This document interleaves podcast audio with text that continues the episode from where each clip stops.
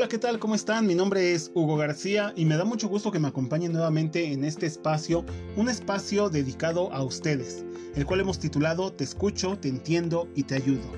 Muy bien, estoy muy contento, muy agradecido con ustedes porque, bueno, pues cada vez somos más audiencia y en verdad, en verdad me alegra mucho que más personas pues disfruten de, de estas reflexiones debemos de saber que eh, hay muchas cosas terribles que están aquejando a nuestro mundo, a nuestros alrededores, y que en verdad no sabemos lo que la persona de enfrente o la persona que va caminando en la, en la acera de enfrente, de al lado, va pensando.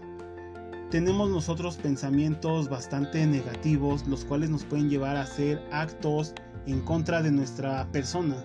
Entonces yo creo que a veces unas palabras de aliento, una buena reflexión, pueden hacer muchísimo en, en todos los seres humanos. Entonces les invito de verdad a que compartamos, a que hagamos nuestro, de nosotros este espacio. No sabemos realmente si de pronto alguien necesita un buen consejo, un abrazo, bueno, en estos momentos abrazos no, pero sí palabras de aliento o algún consejo yo creo que este, lo que estamos viviendo en estos momentos nos agobia y nos aqueja como seres humanos y nos preocupa mucho porque se están suscitando muchas pérdidas de familiares, de amigos, de vecinos, de conocidos.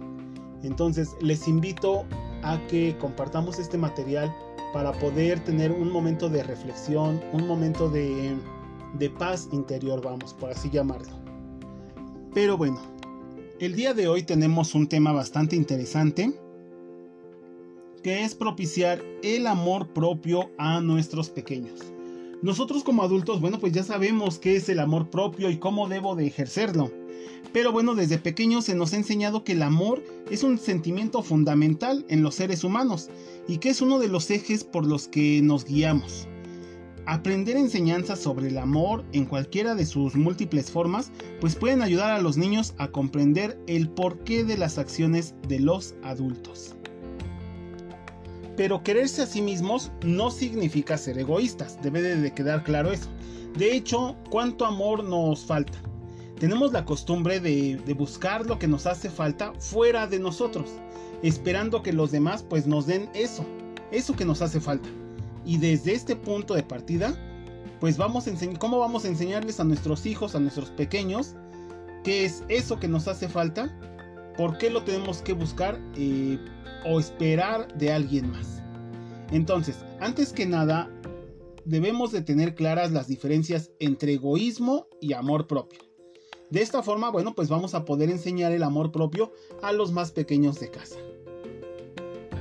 Primero que nada, es muy importante que enseñemos a nuestros niños a pensar primero en ellos. Para empezar, bueno, pues el egoísta solo piensa en él. Mientras que, mientras que el que tiene amor propio, bueno, pues piensa primero en él, pero jamás deja de pensar en las demás personas. También debemos de enseñar a los pequeños a tener empatía, algo sumamente importante, puesto que la persona que es egoísta no empatiza con los demás porque le falta pensar en ellos precisamente. Pero porque está, dedicado solamente, está dedicando solamente el tiempo a él, a esa persona que es egoísta. Pero quien tiene amor propio, sí empatiza con los demás. Porque aparte de, de importarle él, le importan las demás personas. Estas dos cosas son muy importantes que vayamos enseñándoles a nuestros pequeños sobre el amor propio y que no vayan a confundirse, como lo mencionaba hace un momento, en cuanto al egoísmo y al amor propio. Pero bueno, también tenemos que enseñarles a los pequeños a escuchar a los demás. Ser el centro de atención es el estado preferido de una persona egoísta. Una persona con amor propio, por ejemplo, bueno, pues hace una actuación desde que escucha a los demás para poder aportar o apoyar a la persona con la que está o de las personas con quien se rodea. Es muy importante también que bueno, pues enseñemos a los pequeños a aceptar las críticas. Una persona egoísta solo coopera con los demás si va a recibir pues un beneficio a cambio. Y una persona con amor propio pues es generosa, le encanta colaborar con las demás personas. Y nada más por el simple hecho de sentirse útil y, y generoso. También, bueno, debemos de hacer hincapié en que los niños deben de pensar en su paz interior. las personas egoístas, como solo miran su mundo, se sienten por encima de los demás. Mientras que pues una persona con amor propio primero piensa en él para sentirse mejor y así pues aportar algo a los demás. Recordemos que como adultos no podemos dar amor verdadero a los demás si nosotros antes no hemos no, no nos hemos llenado de amor, vamos. Y me refiero y no me refiero al amor que nos dan los demás, que lo único que realmente hacen pues es potenciar lo que yo tengo por mí.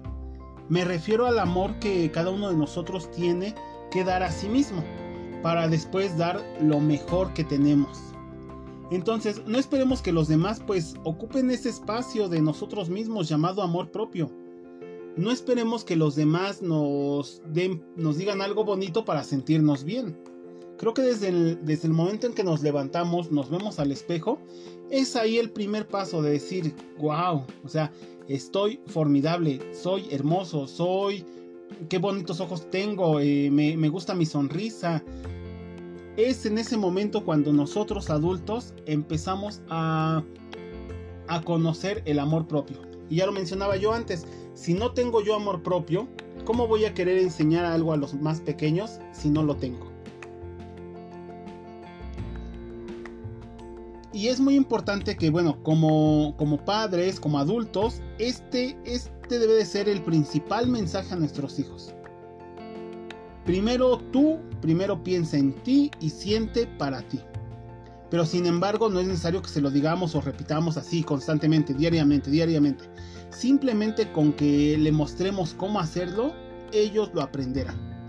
Les digo, esto de primero tú, primero piensa en ti y siente para ti, es muy importante que los chicos lo conozcan, pero sí debemos de enfatizar lo que mencionábamos hace un momento sobre el el egoísmo y el amor propio.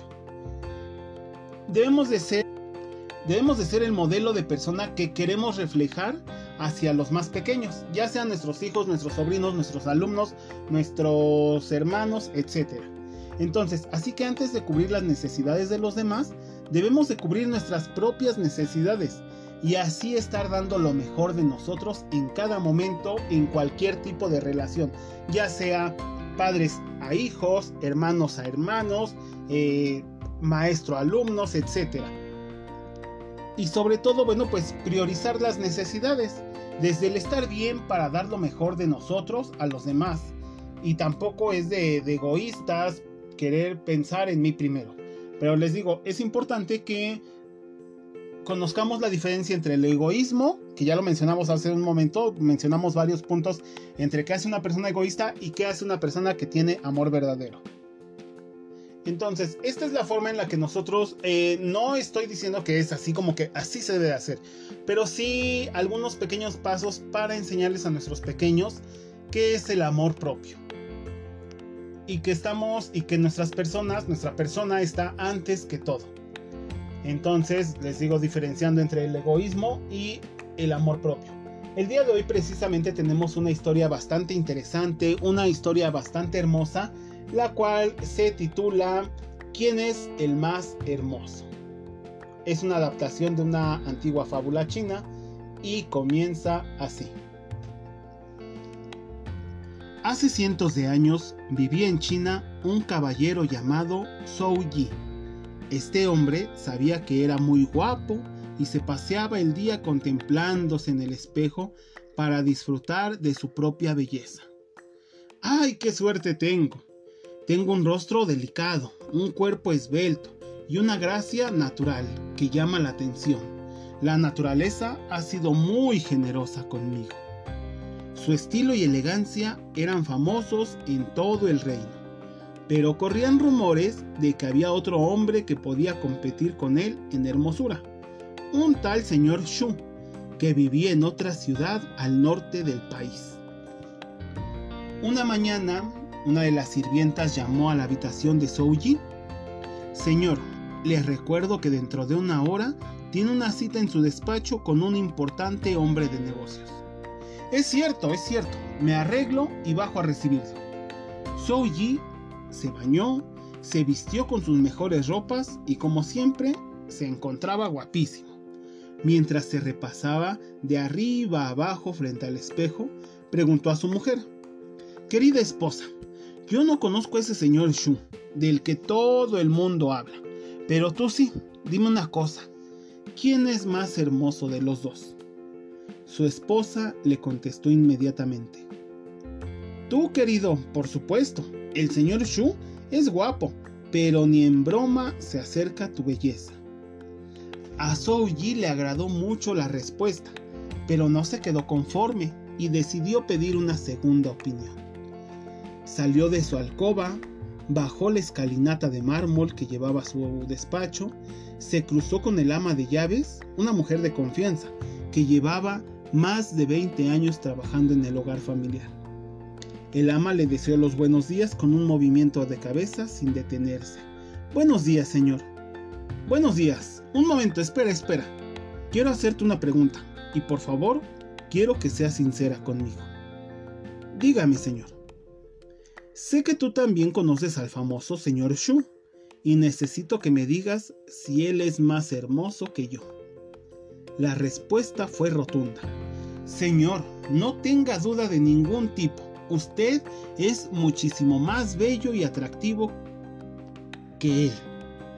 Yi agradeció el cumplido por la duda, por la duda resuelta, aunque ésta seguía rondando su cabeza mientras se dirigía a su despacho personal.